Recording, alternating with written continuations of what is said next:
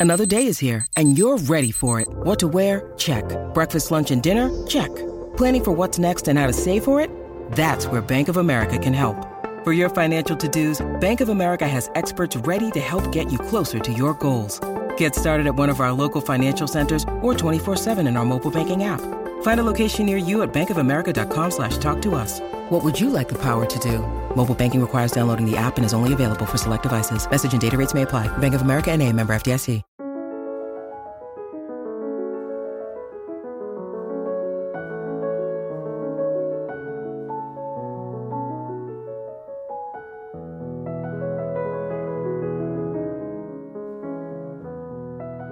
Episode 64 The Great Heathen Army.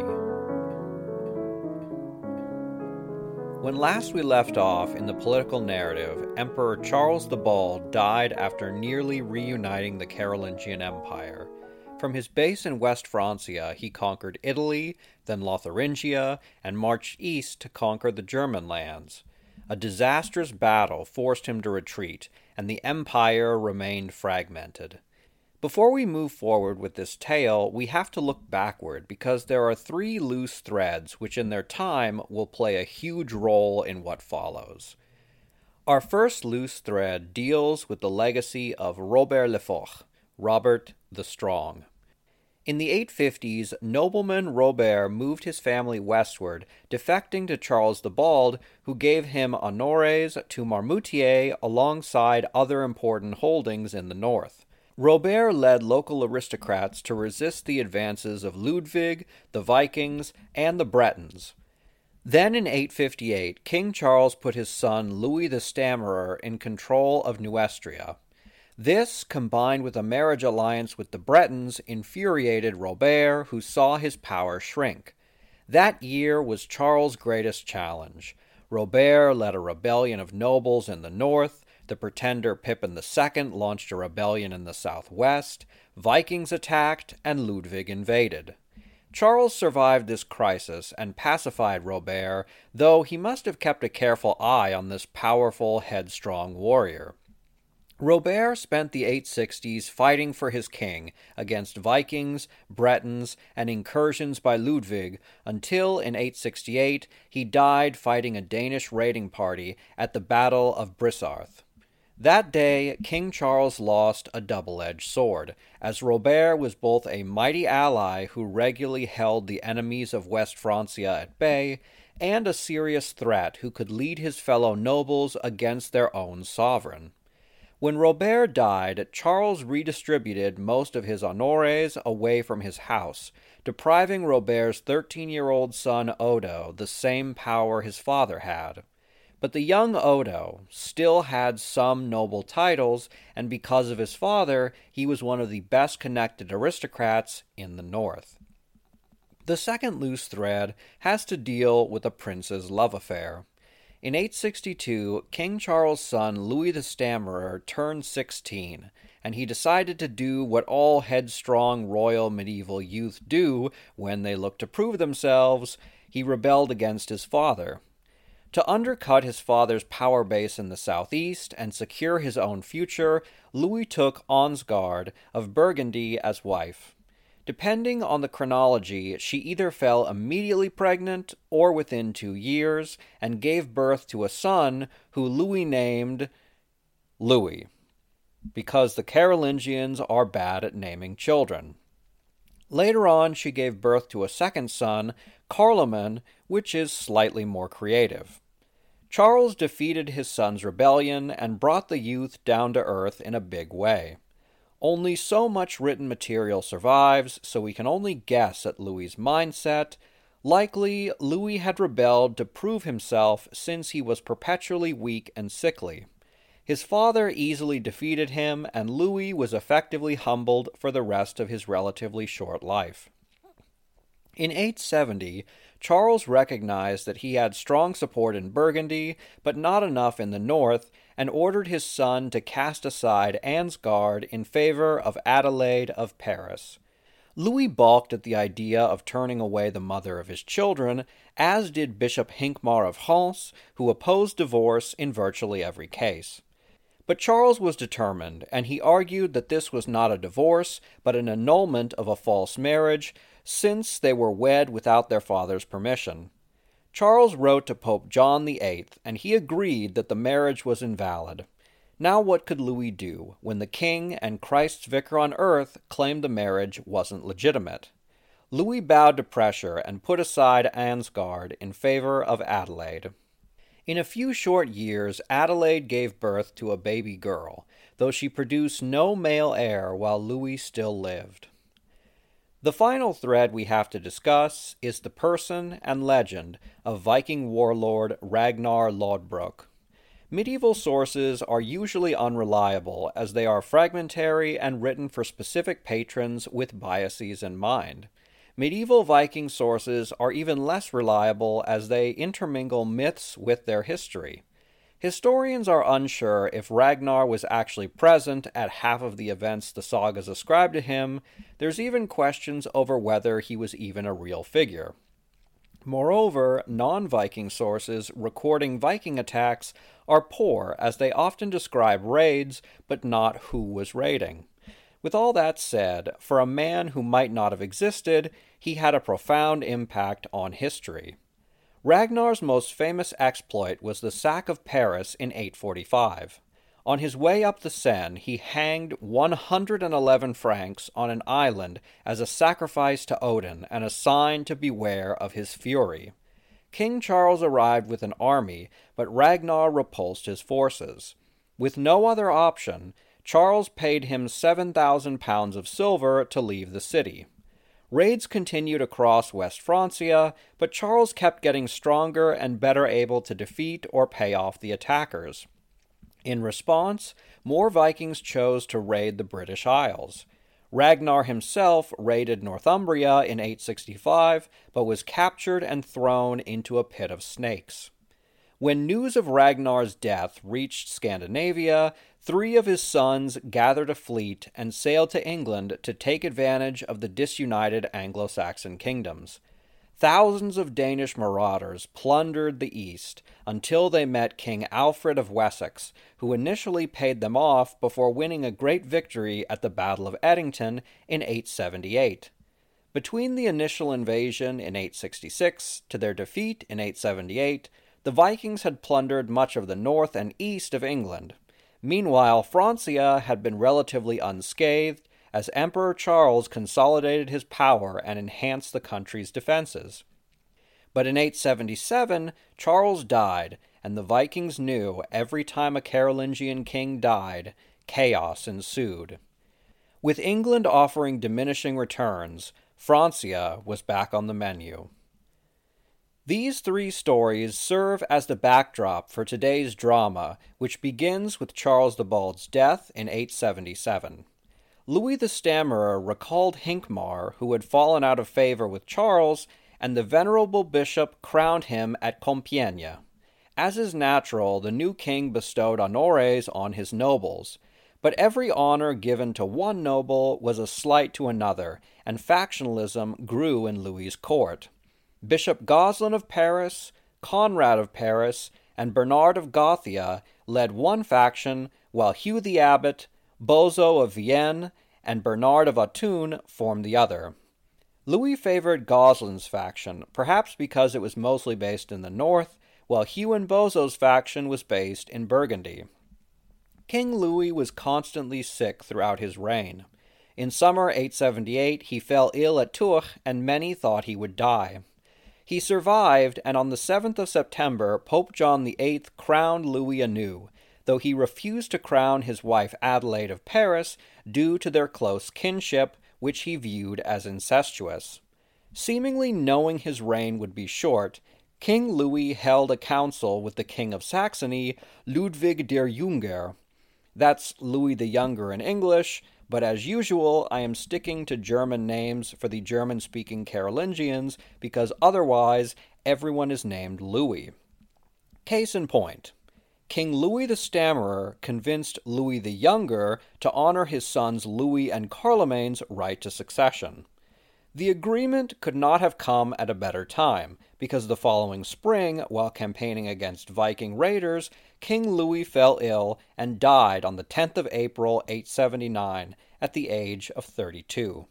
He was succeeded by his two sons by his first wife, Ansgard, though, as a short footnote for later events, before he died, he did impregnate Adelaide of Paris, and five months after his death, she gave birth to a son, who she named Charles.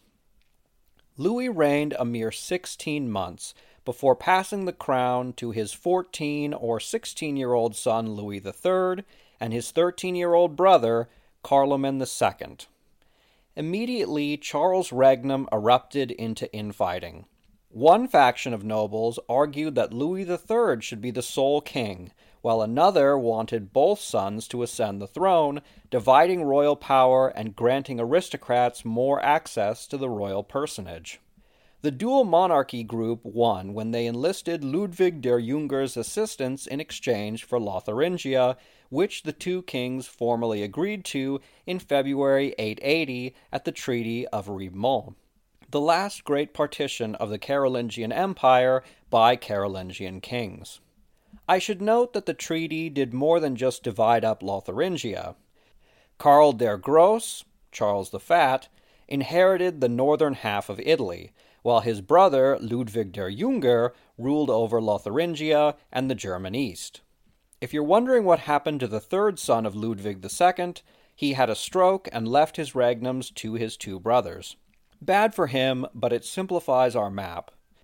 To repeat, Louis III and Carloman II ruled West Francia, Ludwig der Junger ruled over Lotharingia and the East, and Karl der Grosse ruled Italy. Got it? Okay, good, because now it's going to change a little. Sort of. Not really. In 879, while the nobility of West Francia fought over how many kings they were going to have, Count Boso of Vienne decided to make his move.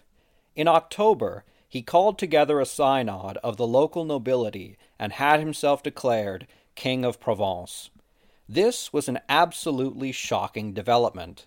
For the first time since 751, someone not belonging to the Carolingian dynasty claimed kingship within the Carolingian Empire. Boso's existence became a direct challenge to the entire foundation of the empire, which held that the descendants of Charles Martel were the legitimate rulers ordained by God to lead, protect, and correct Christendom, as confirmed by numerous popes. The four Carolingian kings could not allow this pretender to last. They especially wanted to put down any potential claimants to the throne outside the Carolingian house because by 880 none of them had legitimate male offspring. Louis III and Carloman II were teenagers. Ludwig der Junger's only adult son died in 880 fighting against Vikings, and Karl der Grosse's only son Bernard was illegitimate. The Carolingian household was literally failing. Until these men could get busy making babies, a succession crisis was inevitable, and revolts like Boso's had to be quashed. The four Carolingian kings met in a series of summits, wherein they agreed to territorial divisions of the empire and agreed to mutually recognize each other's children. After decades of infighting, the Carolingians were finally coming together to face a mutual enemy. Then they marched into Provence where Boso's support evaporated in the face of this joint invasion. Boso held up in his fortress at Vienne, the only area he exercised any authority over. The four kings laid siege to the city, but medieval siege equipment being what it was, it was largely ineffective, and the Carolingians had to retreat that winter. Boso survived, but he was now just a king of a mid sized city. In the meantime, Louis III had to contend with his own great heathen army. During most of his grandfather Charles the Bald's reign, the Vikings preferred to raid vulnerable areas and sail far away before an army could arrive. But by 881, the Vikings had established themselves, setting up fortifications across Frisia and in northern Francia so that they could raid further south. In a rare occurrence, a Viking army met the Franks in a pitched battle at Saucourt en Vimeu. The annals record at least 9,000 Vikings were present at the battle, and while this is an exaggeration, even if there were only a quarter that number, there was still an army of 2,000 Northmen, a sizable figure for that day. Louis III, who was then only 16 or 18 years old, led the Franks against them and won decisively. Louis's popularity among the soldiers and his people soared, and his deeds inspired the High German poem Ludwigslied, the Lay of Louis. Louis, more even than most teenagers, felt he was invincible. He proved himself in battle. He was beloved by his people, and the poets sang of his bravery. He was riding high on his horse. Literally. On the 5th of August, 882, Louis was riding his horse, chasing a noblewoman back to her family mansion, when he hit his head on the door lintel, fractured his skull, and died.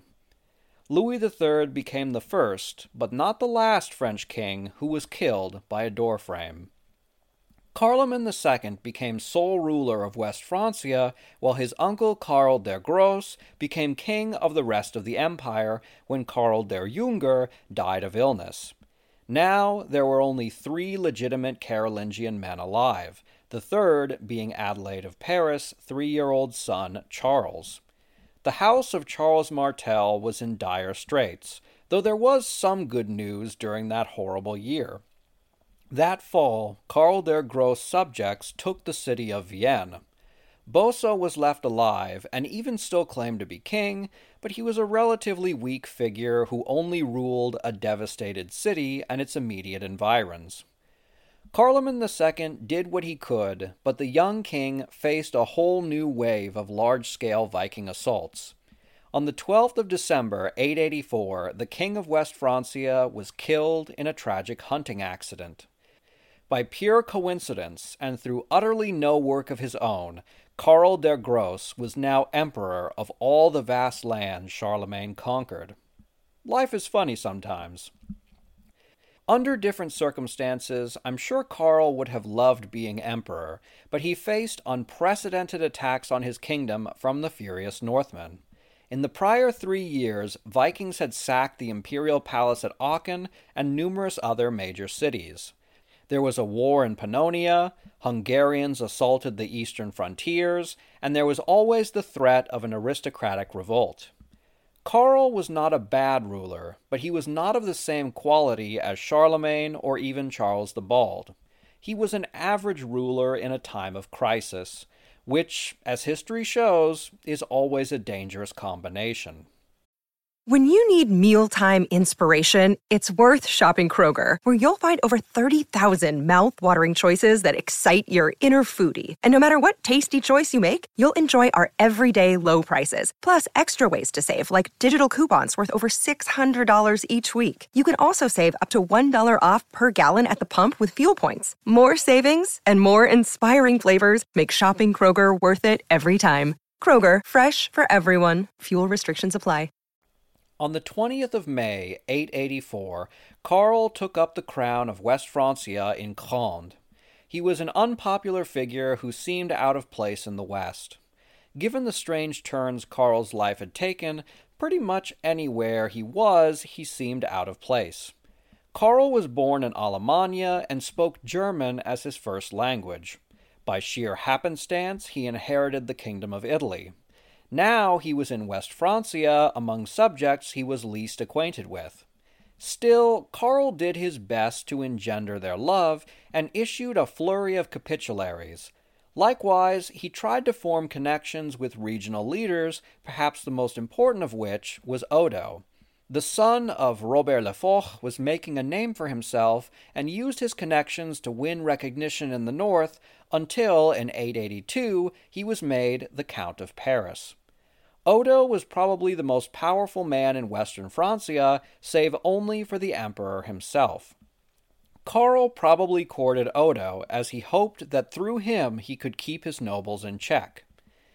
Any meeting they might have had did not last long, though, as the emperor left for Italy to put down a rebellion. Even with the emperor far away and no king in the west, the people of Paris must have felt secure. The medieval cityscape was centered on Ile de la Cité, which was surrounded by strong Roman walls.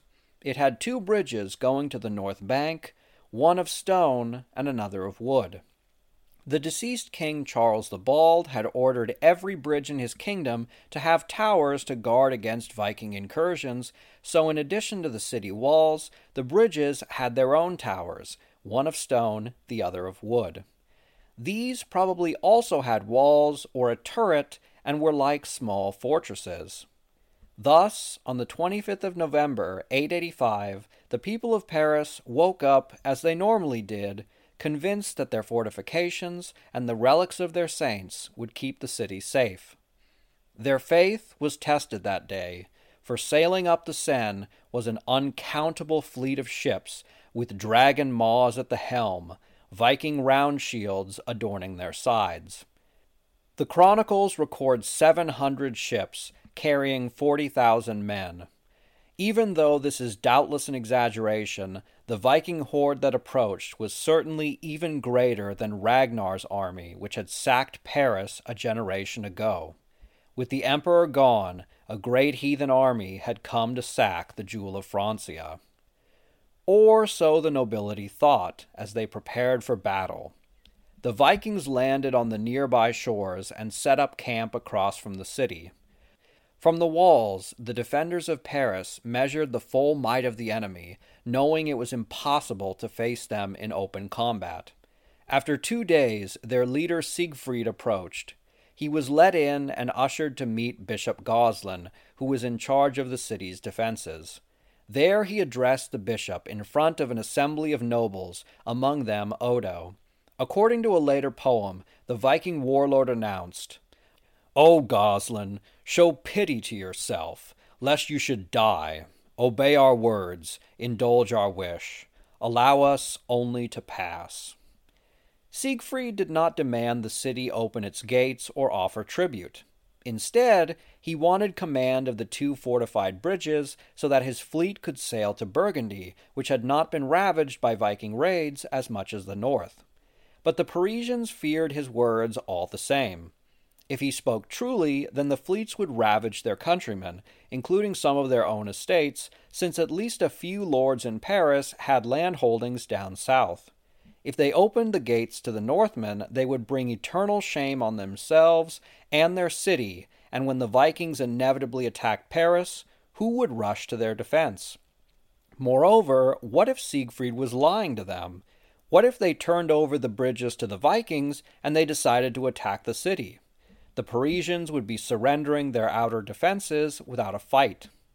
With a poet's flourish, Abbo recorded that Goslin responded, This realm should not, because of Paris, be destroyed, but preserved by it and ever be in peace. If these walls had been granted you, as they now are to us, what would you pledge? To which Siegfried replied, My head, in honor of my sword, that's worthy of the dogs. Then Siegfried left, and the Parisians prepared for battle. The following morning, the Vikings launched a furious charge at the stone bridge. The Parisian nobles raced out to save their outer defenses, among them Odo and his brother Robert. Odo was 28 and had probably faced down Vikings many times before as he coordinated his fellow northern nobles like his father before him. Robert was 19 and while still a man, this was perhaps his first time in pitched battle. The brothers fought furiously, and with their fellows repulsed the Danes, whose bodies stained the Seine red. But such was the wrath of the Northmen that many of Paris' defenders fell, and the stone tower was badly damaged. When night fell, the Vikings retreated back to their camps, while the Parisians desperately rebuilt the tower's top replacing the fallen stone with wood. The following day, the Danes launched another charge and assaulted the wooden tower with catapults. Abbo records The city quakes, its people terrified, and trumpets blare, that all without delay should aid the trembling tower. Yet the tower held. The next day, the Vikings used a new tactic. They dug tunnels to weaken the tower's foundations, but the Parisians discovered them and poured boiling oil, burning the Vikings alive. On the following day, the Vikings led yet another frontal charge, and this time they created a hole in the tower's side. But still the Parisians held amidst the ruins of their tower. The Vikings even tried to light a bonfire at the tower's gate, but it only kept them from attacking, and the tower held. After these repeated failures, the Vikings took a break. They raided the countryside and gathered the materials they needed to make five massive battering rams, driven by wheels and manned by 30 men.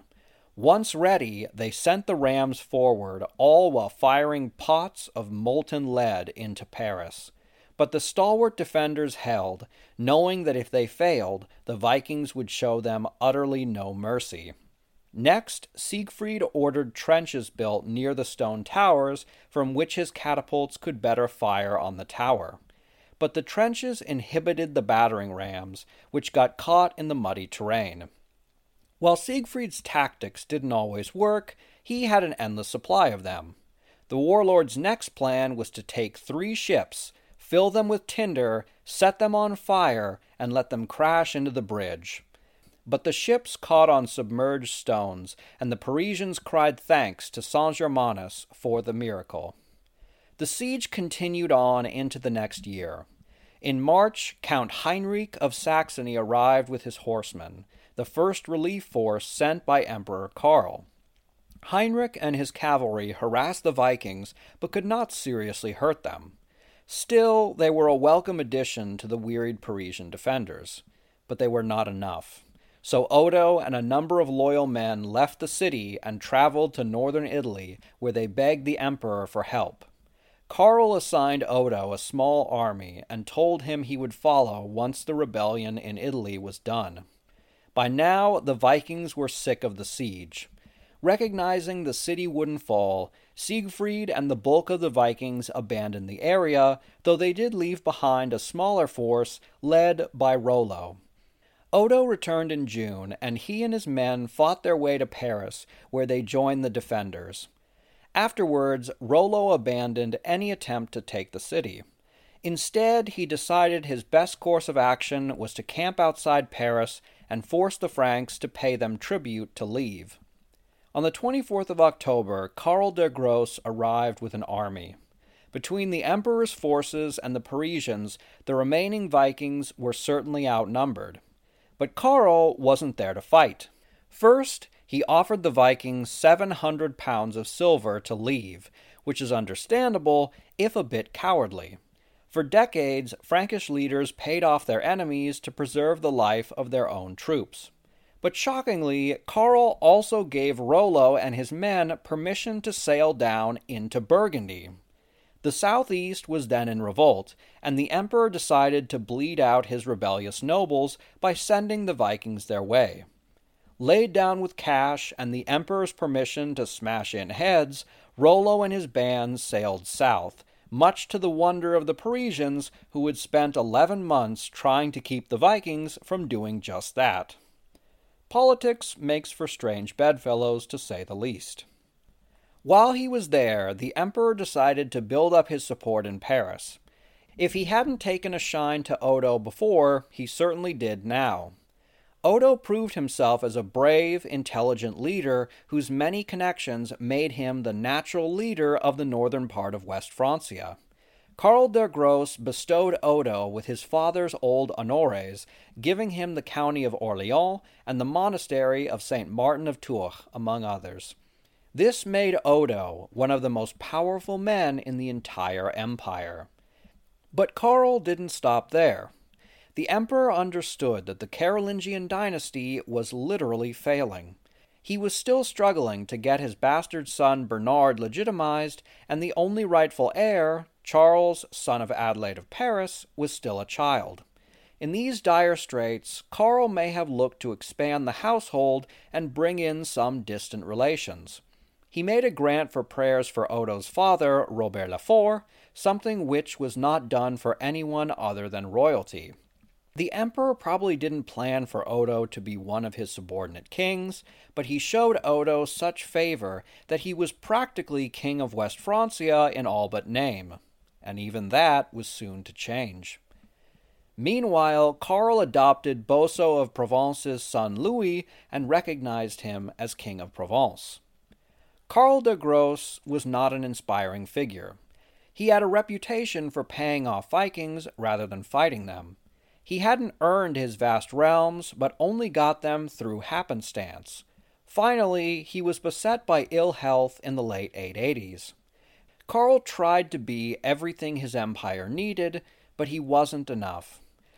While Karl tried to hold his vast empire together and put down noble revolts, his vassals were the ones acquiring glory and loyalty by defeating the Vikings.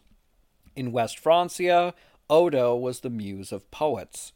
In the eastern half of the empire, that was Arnulf of Carinthia, illegitimate son of Carloman of Bavaria. In 887, Arnulf revolted against his uncle. Almost immediately, Karl's support evaporated. As a last ditch effort to save his throne, Karl sent his nephew a piece of the True Cross, which Arnulf had sworn upon when he took his oaths of loyalty. This brought Arnulf to tears as he contemplated his betrayal, but by now it was too late to turn back. He deposed his uncle and confined him to an estate in Alemannia. Within a few short months, Karl fell ill and died on the 13th of January, 888.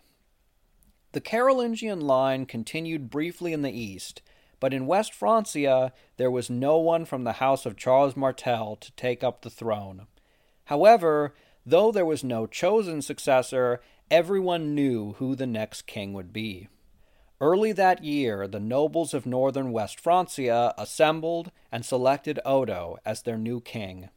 That February, Archbishop Walter of Sens crowned him at Compiègne. For the first time in a 137 years, West Francia had a non Carolingian king. But Odo wasn't the only king in the West. Count Ramnulf of Poitiers claimed kingship of Aquitaine, Rodolph was elected King of Upper Burgundy, and Louis of Provence held the south of Burgundy. As the Carolingian house failed, the empire cracked into a half dozen kingdoms, all at a time when the great heathen armies came back with all new vigor.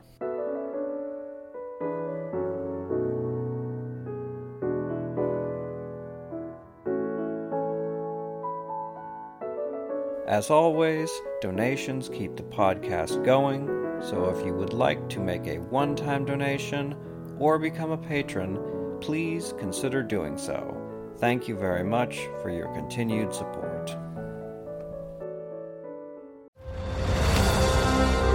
I'm Ken Harbaugh, host of Warriors in Their Own Words, a podcast that presents the unvarnished, unsanitized truth of what we have asked of those who defend this nation.